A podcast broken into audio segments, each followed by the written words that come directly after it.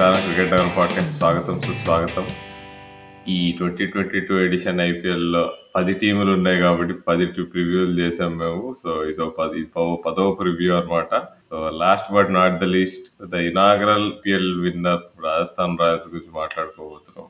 అంటే జనరల్గా వీళ్ళు లో ప్రొఫైల్ టీము, కానీ సోషల్ మీడియా ప్రొఫైల్ మాత్రం చాలా హై అయిపోయింది గత 3-4 ఏళ్ళగా.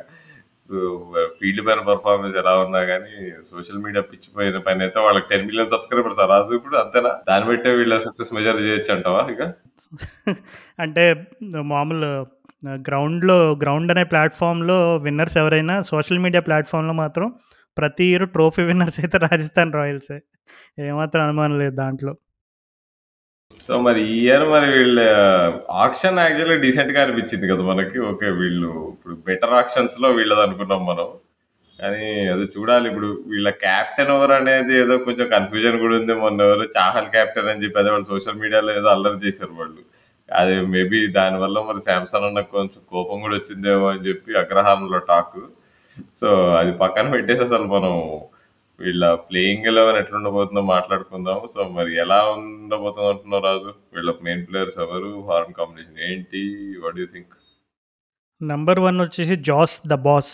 సో జాస్ బట్లర్ గురించి ప్రత్యేకంగా మనమేం చెప్తాంలే, కానీ తను ప్రాబబ్లీ ఇప్పుడు T20 క్రికెట్లో ది బెస్ట్ బ్యాట్స్మెన్ అనే ఒక కేటగిరీని తయారు చేస్తే అందులో ఎట్లో గట్లా ఒక 3 ప్లేయర్స్ని ఇరికించాలి ఇంటర్నేషనల్ క్రికెటర్స్ని. అంటే నాకు తెలిసి 99% జాస్ బట్లర్ పేరు తలుచుకోకుండా వేరే ఏ పేర్లు ఎవ్వరూ పెట్టలేరు. So I think that fits well for what Jos Buttler can do on the field. So obviously natural opener Jos Buttler, అక్కడ తనకి ఇంకా ఆ ప్లేస్లో, అంటే తను ఫినిషర్గా కూడా ఆడగలడు అది వేరే విషయం, బట్ స్టిల్ ఇప్పుడు జాస్ బట్లర్ని ఓపెనింగ్ కాకుండా ఇంకే రోల్లో ఆడించినా సరే I think it is basically under utilising him అనే రకంగానే చెప్పుకోవాలి.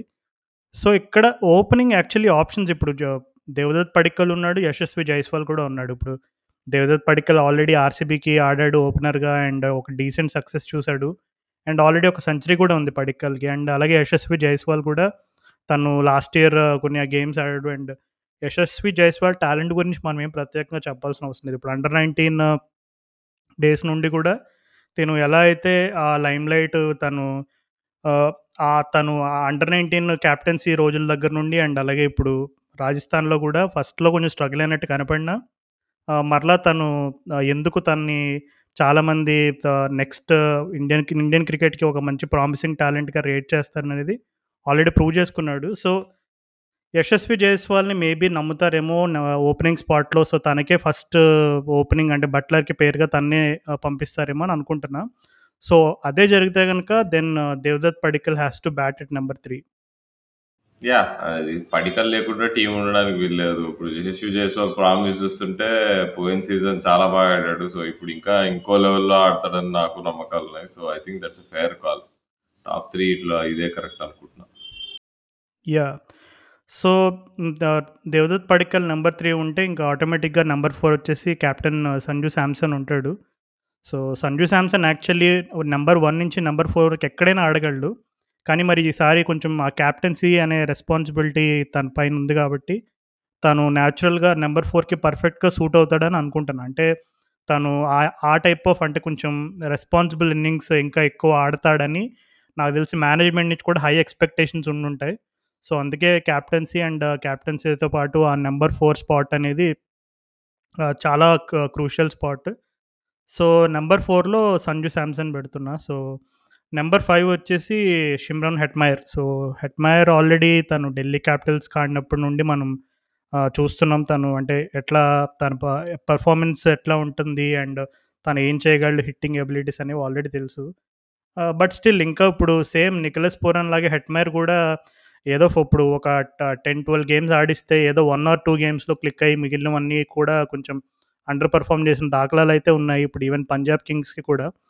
సో హెట్మయర్ మరి నిజంగా అంటే తను ఆ రేంజ్లో పర్ఫామ్ చేస్తాడా, కన్సిస్టెన్సీ ఉంటుందా ఉండదా అనేది ఒక big question mark. But at least ఇప్పుడు ఏ టీంలో అయినా వెస్ట్ ఇండియన్ పవర్ హిట్టర్ని పక్కన పెట్టేసి ప్లేయింగ్ 11 ఫామ్ చేయడం అనేది ఒక సాహసంగానే చెప్పుకోవాలి. ఎందుకంటే ప్రతి టీమ్స్ ఒక వెస్ట్ ఇండియన్ పవర్ హిట్టర్ని స్టాకప్ చేసుకుంటున్నాయి మిడిల్ ఆర్డర్లో. సో ఎప్పుడు కూడా అంటారు కదా ఇప్పుడు ఫైటింగ్ ఫైర్ విత్ ఫైర్ అని. సో నీకు ఆపోజిట్ టీంలో ఒక పొలాడ్ ఉంటే ఇక్కడ మా దగ్గర హెట్మయర్ ఉన్నాడని ఒక రకమైనటువంటి ఆ ఇంటిమిడేషన్ ఫ్యాక్టర్ కూడా ఉంటుంది.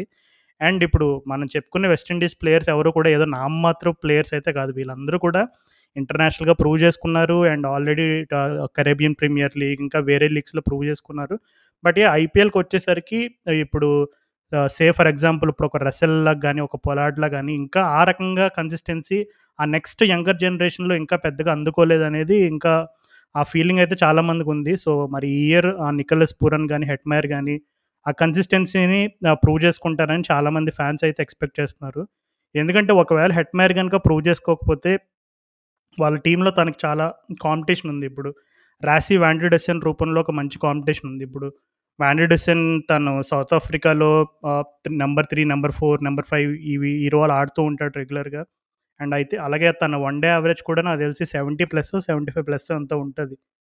అండ్ తన హిట్టింగ్ ఎబిలిటీస్ ఏంటి ఎలా ఉంటాయి అనేది మనకు ఆల్రెడీ తను T20 వరల్డ్ కప్ ఆడినప్పుడు last year I think against England అనుకుంటా షార్జాలో స్లైట్లీ ట్రిక్. సో మంచి కాంపిటీషన్ ఉంది. అండ్ ఈవెన్ తనే కాకుండా ఇంకా ఉన్నారు, అంటే ఇప్పుడు జేమ్స్ నీషమ్ కానీ డారెల్ మిచెల్. సో ఈ ప్లేసులన్నీ మనం తర్వాత మాట్లాడుకుందాం. బట్ ఇప్పుడు top 5 అయితే ఎలా ఉంది? Buttler, Jaiswal, Padikkal, Sanju Samson and Shimron Hetmyer. మరి నెంబర్ 6 ఎవరంటే, సో నెంబర్ 6 వచ్చేసి రియాన్ పరాగ్. ఎందుకంటే ఇప్పుడు రియాన్ పరాగ్ ఆల్రెడీ రాజస్థాన్కి ఆడాడు అండ్ తన ఎబిలిటీస్ గురించి ఆల్రెడీ తెలుసు, అంటే తను మంచిగా ఫినిషింగ్ రోల్ అది కూడా చేయగలడు, ఎబిలిటీస్ అయితే ఉన్నాయి. కానీ మరి తను కన్సిస్టెన్సీగా తనని నమ్మి ఇప్పుడు అంతకుముందు అంటే ఇప్పుడు రాహుల్ తివాటి అండ్ పరాగ్ అట్లా మిడిల్ ఆర్డర్లో ఫినిషింగ్ రోల్గా ట్రై చేశారు. కానీ పరాగ్ ఏంటంటే ఇప్పుడు తను ఒకవేళ అవసరం అనుకుంటే బౌలింగ్ కూడా వేయగలడు, అది వేరే విషయం.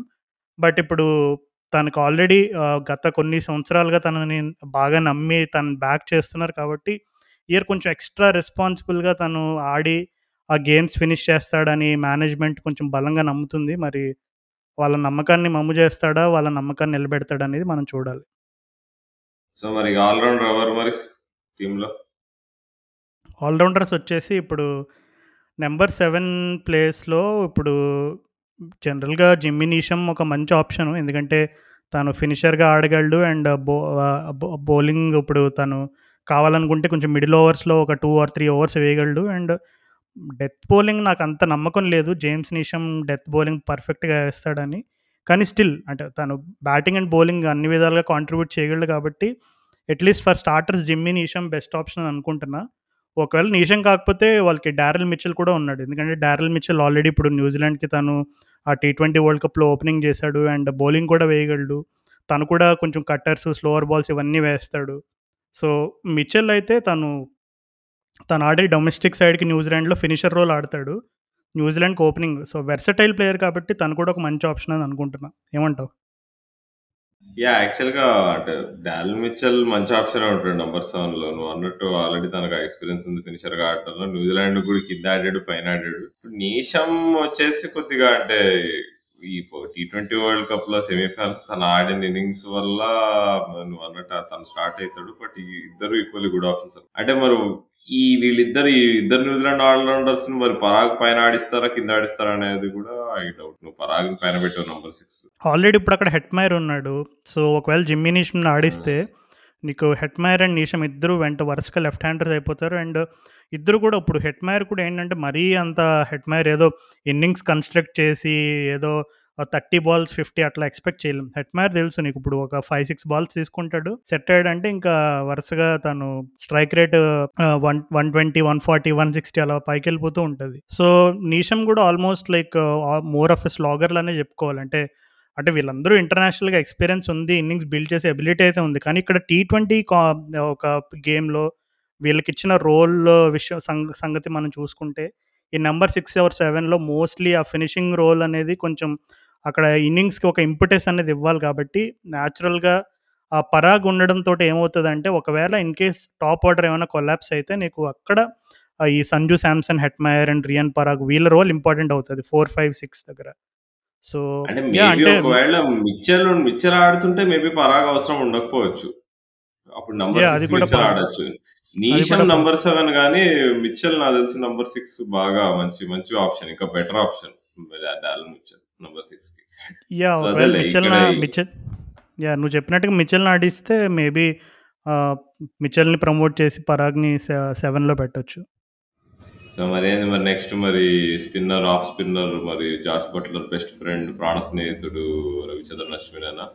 ఈ సంవత్సరం అయితే నాకు తెలిసి మన్కార్డింగ్ అనే డిస్మిసల్ అయితే ఉండదు. యాక్చువల్లీ అది పేరు మార్చేశారు రన్అట్గా.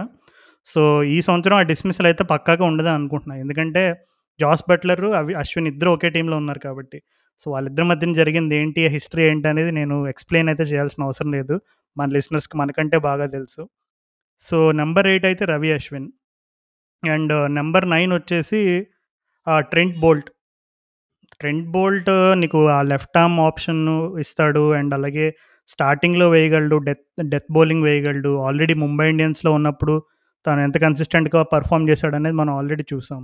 So Trent Boult number 9. ఇప్పుడు ట్రెంట్ బోల్ట్ ఏంటి, ఇప్పుడు ప్రసిద్ధ్ కృష్ణ, చహల్ ఇలాంటి వాళ్ళకంటే ముందు ఎందుకు వస్తున్నాడు అనే డౌట్ ఉంటే, ఇప్పుడు డెఫినెట్లీ ట్రెంట్ బోల్ట్ మరి తను రీసెంట్గానే లాస్ట్ సీజన్లోనే ఇప్పుడు ఆ న్యూజిలాండ్లో జరిగే డొమెస్టిక్ కాంపిటీషన్లో 1 ball 5 runs ఎంతో కొట్టాలి, 6 కొడతాడు లాస్ట్ బాల్. ఈవెన్ మన క్రికెట్ నగరం ట్విట్టర్ హ్యాండిల్ నుంచి ఆ వీడియో కూడా పోస్ట్ చేసాం, బహుశా మీరు ఎవరైనా మిస్ అయితే ఒకసారి వెళ్ళి చూడండి, కొన్ని నెలల క్రితం జరిగింది అది. సో ట్రెంట్ బోల్ట్ అందరూ అండర్ ఎస్టిమేట్ చేస్తారు, ఒంటికాలతో బ్యాటింగ్ చేస్తాడని, కానీ కొంచెం మంచి స్లాగర్గానే తయారయ్యాడు ఈ మధ్యన, కొంచెం బ్యాటింగ్ అబిలిటీస్ పరంగా. సో అందుకని ఇంకా బోల్ట్ 9, అండ్ నెంబర్ 10 వచ్చేసి Prasidh Krishna. So Prasidh Krishna already IPL పరంగా is highly experienced, Indian team కూడా ఆడాడు, అండ్ మంచి పేస్ అండ్ బౌన్స్ రాబట్టగలడు ట్రాక్స్ నుంచి. So number 10 Prasidh Krishna, and number 11 వచ్చేసి mister Yuzi Chahal. So Chahal already he has been one of the most consistent spinners in IPL. Okay, తన international performance కొంచెం drop అయి ఉండొచ్చు గత కొన్ని నెలలుగా, లేదు గత 2 సంవత్సరాలుగా, బట్ స్టిల్ చహల్ని అయితే ఖచ్చితంగా వాళ్ళు పక్కకు పెట్టే ప్రయత్నం అయితే చేయరు. లెగ్ స్పిన్ ఆప్షన్ కాబట్టి, అంటే అశ్విన్ యూజీ చహల్ అంటే ఇంకా ఆల్మోస్ట్ నువ్వు అక్కడ ఇండియన్ కాంబినేషన్ ఆడుతున్నావు, అక్కడ ఒక మంచి ఇండియన్ ఆఫ్ స్పిన్నరు అండ్ ఒక మంచి ఇండియన్ లెగ్ స్పిన్నర్. సో వీళ్ళకంటే ఇంకా నీకు బెస్ట్ ఎవరు దొరకరు. సో అశ్విన్ అండ్ యూజీ చహల్ వీళ్ళిద్దరూ స్పిన్ రెస్పాన్సిబిలిటీస్ తీసుకుంటారు, అండ్ ప్రసిద్ధ్ కృష్ణ మన ఇండియన్ పేసరు, ట్రెంట్ బోల్ట్ వచ్చేసి ఫారెన్ పేసరు, అండ్ నీషమ్ వచ్చేసి మిడిల్ ఓవర్స్లో వేస్తాడు. పేస్ అటాక్ కొంచెం వీక్ అనిపించట్లే కాంబినేషన్లో. ఇప్పుడు ఇద్దరు ఫ్రంట్ లైన్ పేసర్స్ ఉన్నారు. నీషమ్ 4 over బౌలర్ అయితే కాదు, ఎందుకో నాకు తెలిసి మేబీ అంటే ఈ నీషమ్ పిక్చర్ గురించి మాట్లాడుకున్నాం, కానీ నేతన్ కూల్టర్నైల్ బెటర్ ఆప్షన్ ఏమో కదా రాజు. యా, నేతన్ కూల్టర్నైల్ కూడా ఆడించే అవకాశం అయితే బలంగా ఉంది. ఆడతాడు తన నెంబర్ 7 కేపబుల్ బ్యాట్స్మెన్, బాగా 6 కొట్టడం ఉంది తనకి. యా, 100%. నేతన్ కూల్టర్నైల్ యాక్చువల్గా ఒక విధంగా చెప్పాలంటే ఆల్రౌండర్లోనే కన్సిడర్ చేయొచ్చు, ఎందుకంటే తన దగ్గర బ్యాటింగ్ అబిలిటీస్ అయితే పుష్కలంగా ఉన్నాయి. యా, నువ్వు చెప్పినట్టుగా మరి వాళ్ళకి బ్యాటింగ్ డెప్త్ కావాలనుకుంటే మరి మేబీ ఏమైనా ఎక్స్పెరిమెంట్స్ చేయొచ్చు, ఎందుకంటే పరాగ్ కూడా తను బౌలింగ్తో కాంట్రిబ్యూట్ చేయగలడు, ఒక 2 or 3 hours వేయగలడు. Is not like a full time bowler, but definitely తను కాంట్రిబ్యూట్ అయితే చేయగలడు. కానీ వాళ్ళకి బ్యాటింగ్ డెప్త్ లేదు, మనకి బ్యాటింగ్ డెప్త్ అవసరం లేదు, మనకి బౌలింగ్ కొంచెం ఇంకా ఎక్స్ ఫ్యాక్టర్ కావాలి అనుకుంటే definitely they can trust Nathan Coulter Nile. ఎందుకంటే కూల్టర్నైల్ వచ్చి నీకు అక్కడ నెంబర్ 7 స్లాట్లో ఆడితే, 8 అశ్విన్ వస్తే నీకు 8 వరకు సాలిడ్ బ్యాటింగ్ ఉన్నట్టు ఒక విధంగా చెప్పాలంటే. యా, సో మరి ఈ రకంగా చూస్తాం. మరి ఇప్పుడు ఓబేద్ మెకాయ్ ఉన్నాడు బ్యాకప్ ఆప్షన్, నాకు చాలా ఇష్టం ఓబేద్ మెకాయ్, తనకు ఛాన్స్ వచ్చేటట్టు లేదు కానీ so it's good option. Navdeep Saini ఉన్నాడు బ్యాకప్ గా, సైని ఈ మధ్య బీమర్లు ఎక్కువ వేస్తున్నాడు కానీ మామూలు కరెక్ట్ బాల్ కంటే, బట్ ఈ స్టిల్ నీకు 150+ చేసే బౌలర్. ఓవరాల్ గా మరి వీళ్ళు ప్లే ఆఫ్స్కి వెళ్తారంటావా? ఎందుకు నాకైతే వీళ్ళు స్క్వాడ్ని చూసి ఎందుకో ప్లే ఆఫ్స్కి వెళ్తారని ఫీలింగ్ అయితే బలంగా ఉంది, ఎందుకంటే నీకు అక్కడ ఒక మంచి ఓపెనింగ్ కాంబినేషన్ ఉంది. ఒక విధంగా చెప్పాలంటే top 4 సాలిడ్గా ఉంది, బట్లర్, జైస్వాల్, పడిక్కల్, సంజు శాంసన్ సాలిడ్గా ఉంది. సో ఇక్కడ middle to lower middle order ఎలా పెర్ఫామ్ చేస్తుంది బ్యాటింగ్ అనేది కూడా చాలా క్రూషియల్, ఎందుకంటే వాళ్ళు షిమ్రాన్ హెట్మయర్ పైన బాగా హోప్స్ పెట్టుకున్నట్టున్నారు. So Hetmyer, Riyan Parag, and అక్కడ నెంబర్ 7 స్లాట్లో కూల్టర్నైల్ ఆడితే కూల్టర్నైల్, లేదు Neesham or Daryl Mitchell. So ఎవరు ఆడితే వాళ్ళు, ఈ స్థానాలు చాలా ఇంపార్టెంట్. సో మరి ఇక్కడ ఈ ప్లేస్లో ప్లేయర్స్ పెర్ఫార్మెన్స్ పైన వాళ్ళ ప్లే ఆఫ్ హోప్స్ ఆధారపడి ఉంటాయని నేను అనుకుంటున్నా. సో యా, బౌలింగ్ కూడా నీకు ఇప్పుడు స్పిన్ చూసుకుంటే ఇండియాలో నీకు బెస్ట్ స్పిన్నర్స్ ఉన్నారు Ravi Ashwin and Yuzi Chahal. So spin బాగుంది, స్పిన్ డిపార్ట్మెంట్ స్ట్రాంగ్గా ఉంది అండ్ టాప్ ఫోర్ సాలిడ్గా ఉంది. సో ఈ రెండు ఫ్యాక్టర్స్ని నేను కన్సిడర్ చేసుకుని వీళ్ళు ప్లే ఆఫ్స్కి వెళ్తారని నేను అనుకుంటున్నాను. ఎందుకంటే నీకు ఇప్పుడు ఇండియన్ కండిషన్స్లో నీకు టాప్ ఫోర్ సాలిడ్గా ఉండడం అనేది చాలా ఇంపార్టెంట్ అండ్ అలాగే మంచి స్పిన్నర్స్ ఉండడం అనేది కూడా చాలా క్రూషియల్. సో ఈ రెండు డిపార్ట్మెంట్స్లో వాళ్ళకి ఆ టిక్ మార్క్ ఉంది కాబట్టి నేను వీళ్ళు ప్లే ఆఫ్స్కి వెళ్తారని అనుకుంటున్నాను. నువ్వేమంటావు? జాస్ బట్లర్ కంటే పెద్ద ఎక్స్ ఫ్యాక్టర్ T20 ఫార్మాట్లో ఉండకపోవచ్చు బ్యాటింగ్ పరంగా అయితే. యా, బ్యాటింగ్ పరంగా జాస్ బట్లర్ అండ్ అలాగే బౌలింగ్ పరంగా నాకెందుకో యూజీ చహాల్ అని అనిపిస్తుంది. ఓకే, వీళ్ళకి బ్యాకప్ ఆప్షన్స్ అయితే చాలా డీసెంట్గానే ఉన్నాయి. సో ఇందాక నేను చెప్పినట్టు రాసి వాండర్ డెసెన్ని కూడా ఆడిస్తే నాకు చూడాలని ఉంది. తను ఒక ఫుల్ IPL సీజన్ చూడాలని నాకు చాలా ఆశగా ఉంది. ఎందుకంటే నేను Rassie van der Dussen I think Mzansi super league అని సౌత్ ఆఫ్రికాలో లీగ్ అది ఇంకా ర్యామ్ స్లామ్ T20 అని ఇలా ఆడేవాళ్ళు అనమాట సౌత్ ఆఫ్రికాలో ఎప్పటి నుంచో. సో ఆ T20 లీగ్ ఆడుతున్న రోజుల నుంచి ఫాలో అయ్యేవాడిని నేను వాండర్ డెసెన్. నాకు చాలా ఇష్టం తను ఆడే స్టైల్ కానీ తన వే ఆఫ్ అప్రోచ్ కానీ ఇవన్నీ నాకు. I'm a very big fan of Rassie van der Dussen. So తనకు ఒక అవకాశం వచ్చి ఒక ఫుల్ సీజన్ వస్తే ఎలా ఆడతాడో చూడాలని నాకు ఆసక్తిగా ఉంది. సో మేబీ తనకి స్టార్టింగ్లో షిమ్రాన్ హెట్మయర్ వైపే వాళ్ళు ఎక్కువ ఆసక్తి చూపించి తనకి అవకాశం ఇస్తారు. కానీ ఎక్కడో ఒక స్టేజ్లో రాసి వాండర్ డెసెన్కి అవకాశం వస్తే చూడాలని ఉంది. ఇంకా కరుణ్ నాయర్ కూడా ఉన్నాడు. ఇప్పుడు కరుణ్ నాయర్ కూడా బ్యాకప్గా పర్వాలేదు, డీసెంట్ ఆప్షన్. ఎందుకంటే తను శాంసన్కి ఏమైనా ఇంజురీ అయితే మేబీ కరుణ్ నాయర్ ఆడొచ్చు నెంబర్ 3గా. యా, సో నీ టీం అంటే ఇప్పుడు ఈ టీం చూసుకుని మరి నీ పిక్స్ ఎవరు, వీళ్ళలో ఎవరు మీద నీ ఎక్స్పెక్టేషన్స్ ఎలా ఉన్నాయి అండ్ వీళ్ళు ప్లే ఆఫ్స్కి వెళ్తారా వెళ్ళరా ఏంటి మరి? అంటే రూల్ అవుట్ అయితే చేయలేము. ఇప్పుడు నీకు Buttler, Hetmyer, Samson, Padikkal, Jaiswal batting అయితే భయంకరంగా ఉంది. బౌలింగ్ దగ్గరే వీళ్ళకి వీక్నెస్ కనిపిస్తుంది. ఇప్పుడు ట్రెంట్ బోల్ట్, ప్రసిద్ధ్ కృష్ణ మీద గట్టి ఇది పడబోతుంది. మరి వాళ్ళు అంటే ఇద్దరు బౌలర్సే మెయిన్ స్ట్రీమ్ ఆడేటట్టు ఉన్నారు. ఇంకా కూల్టర్నైల్ లాగానే ఫిట్నెస్ ఇష్యూస్ ఉంటాయి. అప్పుడప్పుడు మూడు బాగాలేకపోతే నేను ఇంటికి పోతున్నా అంటాడు. సో అదొక క్వశ్చన్ మార్క్. బట్ అదే నాకు కాకపోతే ఇంట్రెస్టింగ్ ప్లేయర్స్ ఉన్నారు. ఓబెద్ మెక్కాయ్ చాలా అండర్ రేటెడ్ ప్లేయర్. సో తను ఒకవేళ ఇప్పుడు ట్రెంట్ బోల్ట్ ఒకవేళ పర్ఫామ్ చేయట్లేదు అనుకుంటే తను తెస్తే తను ఇంట్రెస్టింగ్ ఆప్షన్ అవుతాడు. నాకు చాలా ఇష్టం ఓపెన్ మెక్కాయ్. సో యాక్చువల్గా అదే నన్ను అడిగితే యా ఫేర్ కాల్ నువ్వు చెప్పింది, వీళ్ళు ప్లే ఆఫ్స్కి వెళ్తారనేది యాక్చువల్ మంచి ఆప్షన్. వీళ్ళది జయదేవ్ నట్కట్ని కొనలేదు. సో ఫర్ స్టార్టర్ అది one of the best decisions అనుకోవచ్చు. అంటే ఉన్నత్ కథను కొనలేదు కాబట్టి ప్లే ఆఫ్స్కి వెళ్తారంటావా? పగబట్టావు మా ఉన్నత్ కథ మీద నువ్వు అసలు. ఇప్పుడు నేనేమన్నా కానీ రాజస్థాన్ ఫ్యాన్స్ మాత్రం అదే తెచ్చుకుంటుంటారు మనసులో. So change of Unadkat, change of luck అని మనం కోరుకుందాం అంటాం రాజస్థాన్ టీం. అంటే యాక్చువల్లీ ఉన్నత్ కత్ నేమ్ వచ్చినప్పుడు కూడా రాజస్థాన్ టీం పైన కెమెరామ్యాన్ ఒకటి రెండు గ్లింప్స్ వేసాడు. సో అందరూ కూడా కుమార్ సంగక్కర ఎక్స్ప్రెషన్ ఎలా ఉంటుంది అనేది ఎదురు చూశారు. సో ఎనీవే ఆ స్టోరీస్ ఇప్పుడు అన్నీ ఎందుకులే కానీ. సో ప్లేయింగ్ 11 నేను ఇప్పుడు ట్రెంట్ బోల్ట్, ఇప్పుడు పేస్ డిపార్ట్మెంట్లో కూడా ట్రెంట్ బోల్ట్ అండ్ కూల్టర్నైల్ ఇద్దరు కూడా హైలీ ఇంటర్నేషనల్ ఎక్స్పీరియన్స్డ్ బౌలర్స్ అనమాట. సో వీళ్ళిద్దరూ కూడా కొంచెం కన్సిస్టెన్సీ ఇస్తే స్పిన్ పరంగా అశ్విన్ చహల్ చూసుకుంటారు. టాప్ ఫోర్ బాగుంది, ఇంక ఇంతకంటే ఏం కావాలి టీంకి? మేబీ నీకు ఆ లోవర్ మిడిల్ ఆర్డర్లో ఫినిషింగ్ రోల్లో పర్ఫెక్ట్గా ఎవరైనా చేస్తారా లేదంటే దానిపైన క్వశ్చన్ మార్క్స్ ఉండొచ్చు. బట్ యా, అండ్ అలాగే నెంబర్ 6th బౌలింగ్ ఆప్షన్ కూడా ఉండాలి. 6th bowling option solid bowling option ఉంటే నీకు కొన్ని క్రంచ్ గేమ్స్లో చాలా యూజ్ అవుతుందని ఎక్స్పర్ట్స్ చాలా బలంగా నమ్ముతారు. మేబీ ఇప్పుడు రాజస్థాన్ వాళ్ళు ఏదైనా ఒక్క డిపార్ట్మెంట్లో కొంచెం స్ట్రగుల్ అయ్యే అవకాశం ఉందంటే మేబీ ఆ 6th బౌలింగ్ ఆప్షన్ దగ్గర కొంచెం స్ట్రగుల్ అవుతారని అనుకుంటున్నాను. ఎందుకంటే Jos Buttler obviously is the keeper.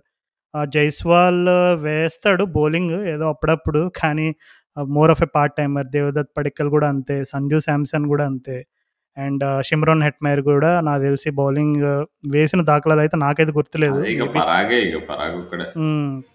So అక్కడే ఒక చిన్న స్లైటెస్ట్ వీక్ లింక్ అన్నట్టుగా చెప్పుకోవచ్చు. బట్ స్టిల్ ఓవరాల్గా అయితే నాకైతే ఈ స్క్వాడ్ చాలా ప్రామిసింగ్గా కనబడుతుంది. సో హోప్ఫుల్లీ అంటే వీళ్ళు ఆ ఫస్ట్ సీజన్లో కొట్టారు, మళ్ళీ తర్వాత ఇంకెప్పుడు ఆ టైటిల్ కొట్టేటట్టుగా ఏదో 1-2 సీజన్స్లో కొంచెం మంచి ఫామ్లో కనపడినా ట్రోఫీ దగ్గర వరకు అయితే ఎప్పుడు రాలేదు. సో ఈ సీజన్ వాళ్ళు టైటిల్ కొట్టి వాళ్ళ ఫస్ట్ సీజన్లో వాళ్ళకి టైటిల్ కొట్టడానికి సహకరించిన మెంటర్ అండ్ కెప్టెన్ అయిన the great legendary the late Shane వాన్కి డెడికేట్ చేస్తారని నేను అనుకుంటున్నా. అంటే పర్ఫెక్ట్ స్క్రిప్ట్ అది, ఒకవేళ నిజంగా అలా జరిగితే అలా జరగాలని కూడా కోరుకుంటున్నా. కానీ మరి ఈ ప్లేయర్స్ అందరూ కూడా ఆ రేంజ్లో కన్సిస్టెంట్గా పర్ఫామ్ చేస్తారా లేదనేది మనకి జస్ట్ విత్ ఇన్ ఫ్యూ డేస్లో తెలిసిపోద్ది. సో ఐపీఎల్ హంగామా అయితే ఆల్రెడీ మొదలైపోయింది. మనం దాదాపు ఇప్పుడు ఈ ఐడియా ఎప్పుడైతే మనం ప్లేయింగ్ 11s గురించి క్రిస్ప్గా మాట్లాడుకుందాం, ఎపిసోడ్స్ ఈసారి షార్ట్గా ఉంచుదాం అని ఆలోచన వచ్చినప్పుడు అసలు మనం 10 teams అంటే మనం ఏదో అనుకున్నాం, కానీ నిజంగా మనకి అనుకున్న దానికంటే కొంచెం ఎక్కువగానే ప్రయాసపడాల్సి వచ్చింది. ఎందుకంటే మరి 10 teams కవర్ చేయడం అండ్ అందులోకి మనం మన లిసనర్స్ ఎక్స్పెక్ట్ చేసిన రేంజ్లో వాళ్ళకి ఆ కంటెంట్ అందించడం అనేది it's a slightly challenging task, but సక్సెస్ఫుల్గా కంప్లీట్ చేసాం. So hats off to you and hats off to both of us. And అలాగే మన నకుల్, మీరు ఈ నకుల్ వడ్లకుండానే మీకు ఆల్రెడీ బహుశా మీకు ఎవరికైనా తెలియని వాళ్ళు ఉంటే మీరు ఇన్స్టాగ్రామ్లో కానీ ట్విట్టర్లో కానీ క్రికెట్ నగరంకి సంబంధించిన పోస్టర్లు ఏవి చూసినా ఆ అవన్నీ కూడా తయారు చేసేది తనే. సో తను కూడా మా టీంలో ఒక కీలకమైన భాగం. సో ఇంకా మీరు మా పాడ్కాస్ట్ని ఎవరైనా వినని వాళ్ళు ఉంటే దయచేసి please help us introduce to your friends as well. So మరి ఇంకా ఇప్పుడు ఐపీఎల్ స్టార్ట్ అవబోతుంది రాహుల్, మరి మన లిసనర్స్కి ఒక క్వశ్చన్ ఉంటుంది. సో మీరు ఎప్పుడు కూడా ఈ SRH ఎపిసోడ్లు అవి అన్నీ చేసేవాళ్ళు, మరి ఈ సీజన్ అసలు మీ దగ్గర నుంచి మేము ఏమేమి ఎక్స్పెక్ట్ చేయాలనే క్వశ్చన్కి నువ్వు ఏం ఆన్సర్ చెప్తావు? మరి వెయిట్ అండ్ వాచ్ అంతే అంటావా? అదే చెప్పగలను రాజు ఇప్పుడున్న స్కెడ్యూల్లో ఉన్న పనులలో. అవునవును. So it's going to be busy summer. So hopefully stay safe. And మరలా మేము ఈ ఐపీఎల్ స్పెషల్ ఎపిసోడ్లు ఎలా చేయాలి వీటన్నిటితోటి హోప్ఫుల్లీ మా next episode IPL weekly review అవ్వచ్చు. సో ఆ ఎపిసోడ్ వచ్చేంత వరకు ఇంకా మీరు ఐపీఎల్కి సంబంధించిన ముచ్చట్లు, ప్లేయింగ్ 11sకి సంబంధించిన ప్రెడిక్షన్స్ కానీ ఏవైనా సరే ఏదైనా డిస్కషన్స్ ఉంటే do ping us on Insta and Twitter. So అది మరి. So this is a wrap of the IPL preview series. So hopefully మీరు అన్ని టీమ్స్ ప్రివ్యూస్ ఎంజాయ్ చేశారని అనుకుంటున్నాం. సో మీరు ఇంకా వేరే టీమ్స్ వినకపోతే అవి కూడా వినేయండి. సో టోటల్ 10 episodes ఉంటాయి. సో మీకు ఖాళీ ఉన్నప్పుడు వింటే హార్డ్లీ ప్రతి ఎపిసోడ్ వచ్చేసి మ్యాక్స్ హాఫ్ అన్ అవర్ ఉంటుంది, అంతకు మించి ఉండదు. So yeah, I think hopefully you can listen to all and hope you had fun listening to all the episodes.